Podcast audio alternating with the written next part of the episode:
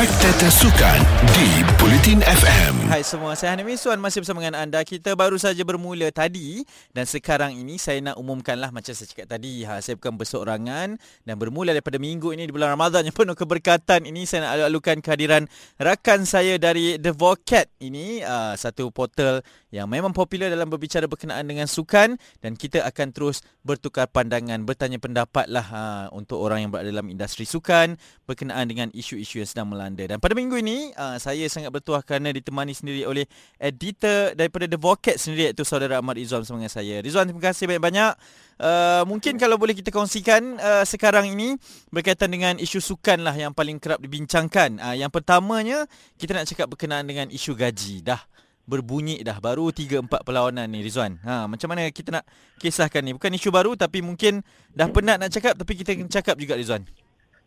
Uh, isu gaji ni tak tahu lah macam sebenarnya ya betul memang bukan isu baru. Mm-mm.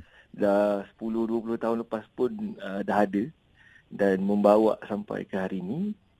Tapi um, benda ni rasanya berkait rapat lah juga dengan uh, apa orang kata uh, status club uh, berkenaan macam funding dia orang lah kan sebenarnya. Mm-hmm sama ada kita tengok macam kadang-kadang sebab kebanyakan isu gaji ni berlaku kepada tim-tim yang besar, tim negeri kan. Mm-hmm.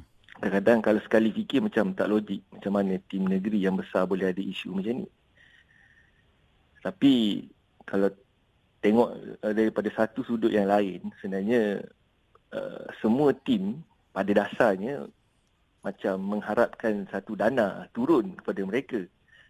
Jadi kalau ada tersangkut di mana-mana, maka terjadilah benda ni daripada dulu sampailah hari ini. Mm-hmm. Dan pastinya kalau uh, semua nak tahu, saya pun banyak sekali dengar tentang kisah bukan saja pasukan di Liga Super tapi di persaingan Liga Premier dan juga di persaingan M3 kita dah mula berbunyi berkaitan dengan tunggakan-tunggakan yeah. gaji. Uh, saya percaya ini pun akan diperjuangkan. Okeylah Rizwan, uh, sebagai seorang penulis yang dah lama berkecimpung kan, apa sebenarnya tindakan paling efektif lah sebab kita dah nampak ada pemotongan mata kita dah nampak ada transfer ban kita nampak juga mm-hmm. kecaman-kecaman tu paling cepat mm-hmm. datang lah uh, dari sudut media sosial pun memang cepat lah kita kecam tim yang tak bayar gaji Amai. ni tapi Amai. tetap tetap berlaku apa-apa sebenarnya yang boleh dilakukan oleh uh, pengelola liga kita ni Rizwan uh, pada pendapat uh, saya lah kan mm-hmm. kalau macam kita tengok baru ni uh, MFL dah keluarkan satu apa hukuman kan kepada pasukan Perak potong mata. Tapi kalau kita tengok balik uh, apa macam sejarah lah pasukan yang dah kena potong mata ni dia mungkin ada impak dari segi kedudukan liga, mungkin dia akan turun ke liga lebih bawah. Efek dia macam tu sahaja sebenarnya. Hmm. Tapi kalau dari segi untuk memperbaiki uh, isu itu sendiri dia macam tak sampai dia tidak menyelesaikan masalah yang akar dia mm-hmm. Mak- maksudnya macam kalau MFL mungkin boleh uh, memang itu salah satu hukuman dia Okey, dia boleh hukum potong mata, tiga mata ke enam mata sekalipun. Mm-hmm. Tapi dia tak akan menyelesaikan apa? Betul. Gaji tetap tak dapat. Gaji tetap tak akan dapat. Mm. Tak tahu kat mana. Duit tu ada ke tak kita tak tahu. Betul. Jadi benda tu dia kena tengok balik uh, rasanya dekat mungkin daripada polisi ataupun dasar dia lah. Mm-hmm. Macam mana dia nak meluluskan lesen kelab ke di bahagian documentation dan polisi tu rasanya dia kena uh, bagi perhatian yang lebih sebab kadang kita pun tahu bila dah banyak kali benda berlaku, benda yang sama berlaku, potong mata dah potong mata. Mm-hmm. Uh, tapi kita kena tengok sebab ada rasanya lah pernah juga diperkatakan orang kata banyak tim uh, apa orang kata me manipulate lah, memanipulasikan uh, peraturan polisi dan sebagainya. Mm-hmm. Jadi sebab itu mereka boleh terlepas.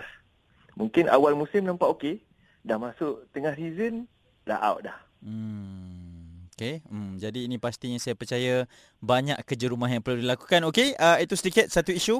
Uh, saya nak sentuh pasal referee pula. Uh, ini semalam telah pun dikeluarkan daripada pihak jawatan kuasa MFL. Katanya ada beberapa isu yang ada keputusan betul dibuat oleh pengadil, ada keputusan uh-huh. yang memang sah tak betul jadi diakui dan telah pun mendapat ataupun menjadi buah mulut orang ramai lah. Kenapa perkara ini berlaku? Sebab kita harapkan satu persaingan yang hebat daripada pemain-pemain, betul tak kan? Tapi betul. kalau pengadil yang buat hal ni kita tak boleh buat apalah memang kacau game lah. Jadi ada satu insiden semalam. Anda melihat kepada insiden tersebut dan juga mungkin sedikit analisis lah. Macam mana perkara ni boleh berlaku kan uh, pasal pengadil pun uh, kadang-kadang kita yalah kita mengharapkan dia dapat uh, control game bagi apa bagi dan buat decision yang yang bagus lah.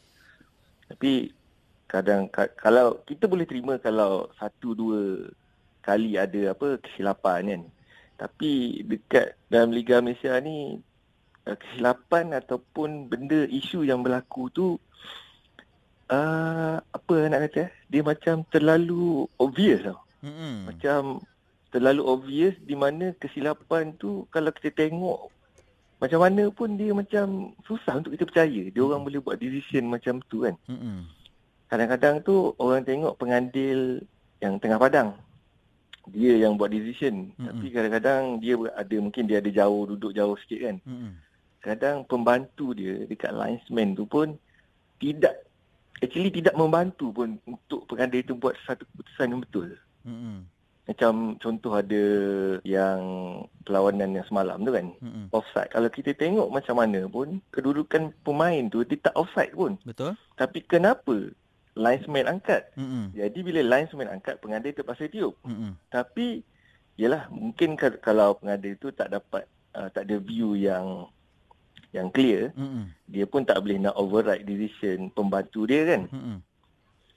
Tapi dekat sini, kadang-kadang pengadil tu kita tengok, dia macam seorang pengadil yang apa berwibawa lah. Uh, banyak buat ke, apa mengadili perlawanan yang bagus buat decision bagus tapi tiba-tiba sudden drop pub dia bagi macam tu kita terkejut ya yeah. mm-hmm. ha. jadi uh... in, inilah macam apa ada kan orang kata sebelum ni nak ada VAR tapi benda tu agak mahal sebenarnya kan betul kosnya kau susah juga kan? susah susah benda tu sebab yeah. kita pun tak ada pengadil yang uh, bertauliah untuk VAR tu satu satu benda lain pula yang nak kena buat kan. Uh-huh.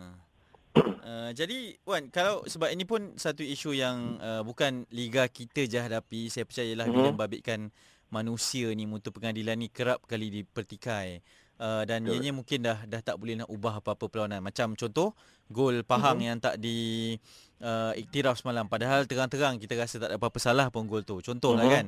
Okey, uh-huh. uh, moving forward uh, macam mana kita nak perbaiki? Mungkin uh, ada satu buah fikiran, pandangan yang boleh kita lakukan juga untuk elak untuk minimalkan perkara ini daripada berlaku lagi. Uh, salah satu cara lah tapi mungkin benda ni dipandang remeh sikit lah kan. Mm-hmm. Kita kekurangan apa pelapis lah. Mm. Dan juga kita kekurangan platform untuk uh, para pengadil ni. Pengadil ni pun dia macam pemain juga kan. Dia kena ada development phase dia. Bila nak ada development phase, uh, dia selari dengan development liga pembangunan yang kita kena ada. Mm-hmm. Barulah dia orang boleh perform, player pun boleh perform. Dia kena selari pergerakan dua ni. Mm-hmm. Sebab dia akan memberi benefit kepada pemain, tim, pengadil dan semua yang terlibat lah. Mm-hmm. Uh, itu salah satu idea lah uh, yang nampak.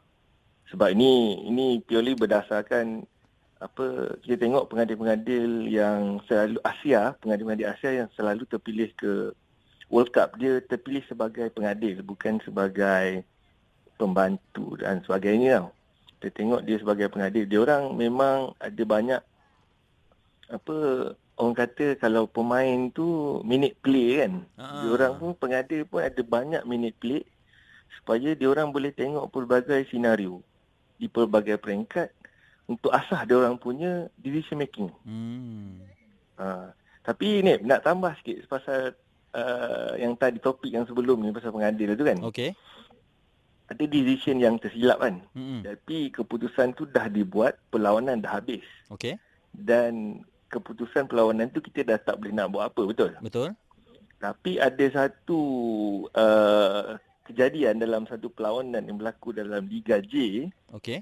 dalam minggu lepas ada kesilapan daripada pengadil bagi hukuman dekat satu penjaga gol Mhm. dalam Liga J1. So, so bila dia orang review balik dan itu confirm kesilapan pengadil, dia orang mainkan balik game tu. Akan diadakan semula. Wow. Okey, Ah. okey, ini menarik. Aha. Uh, jadi benda ni agak rare Uh-uh. sebab biasanya dah habis kalau silap silap lah. Tak Betul. boleh keputusan tak boleh diundur. Tapi minggu lepas tengok uh, baru teringat tadi tengok balik uh, referee macam bagi red card dekat uh, penjaga gol Okey. tapi bila review di, dibuat selepas habis game Mhm. dan keputusan yang pengadil itu buat adalah salah, silap dan dia orang uh, apa J-League decide untuk mainkan semula perlawanan tu start daripada Ah. minit pertama balik. Minit pertama balik dan keputusan pun akan dikira semula lah Semua maksudnya. stat keputusan perlawanan yang sebelum tu void semua. Wow, okey. Ini satu mungkin dimensi baru jugalah eh. Uh, sebab dia, dia, dia pun dia, dia dia tak ada VAR kan. uh, uh. Jadi Okey, faham? mungkin dia orang uh, berdasarkan daripada apa beberapa artikel dia orang ada buat macam case study beberapa ada match yang kena replay, kena main balik disebabkan keputusan pengadil yang silap. Hmm, okey. So itu base dia orang lah. Ya, menarik dan mungkin ini boleh menjadi kepada satu uh, peringatan dan mungkin uh, satu uh, landmark Mhm. kepada kita jugalah eh untuk melihat Betul. kembali kepada isu ni ialah Itu sebab antara option lah. Betul, Sama ya. Ada hmm, sesuai ataupun tidak itu terserah kepada uh, pihak MFL untuk buat Betul. keputusan lah kan. sebab kesian pemain dah berjuang habis-habisan dah kat atas Betul. tu tapi bukan silap mereka. Rizwan terima kasih. Uh, saya Okey. percaya The Vocat akan terus memberikan insight yang baik bersama dengan kami di Spectator Sukan Bulletin FM isu semasa dan info terkini. Spectator Sukan di Bulletin FM.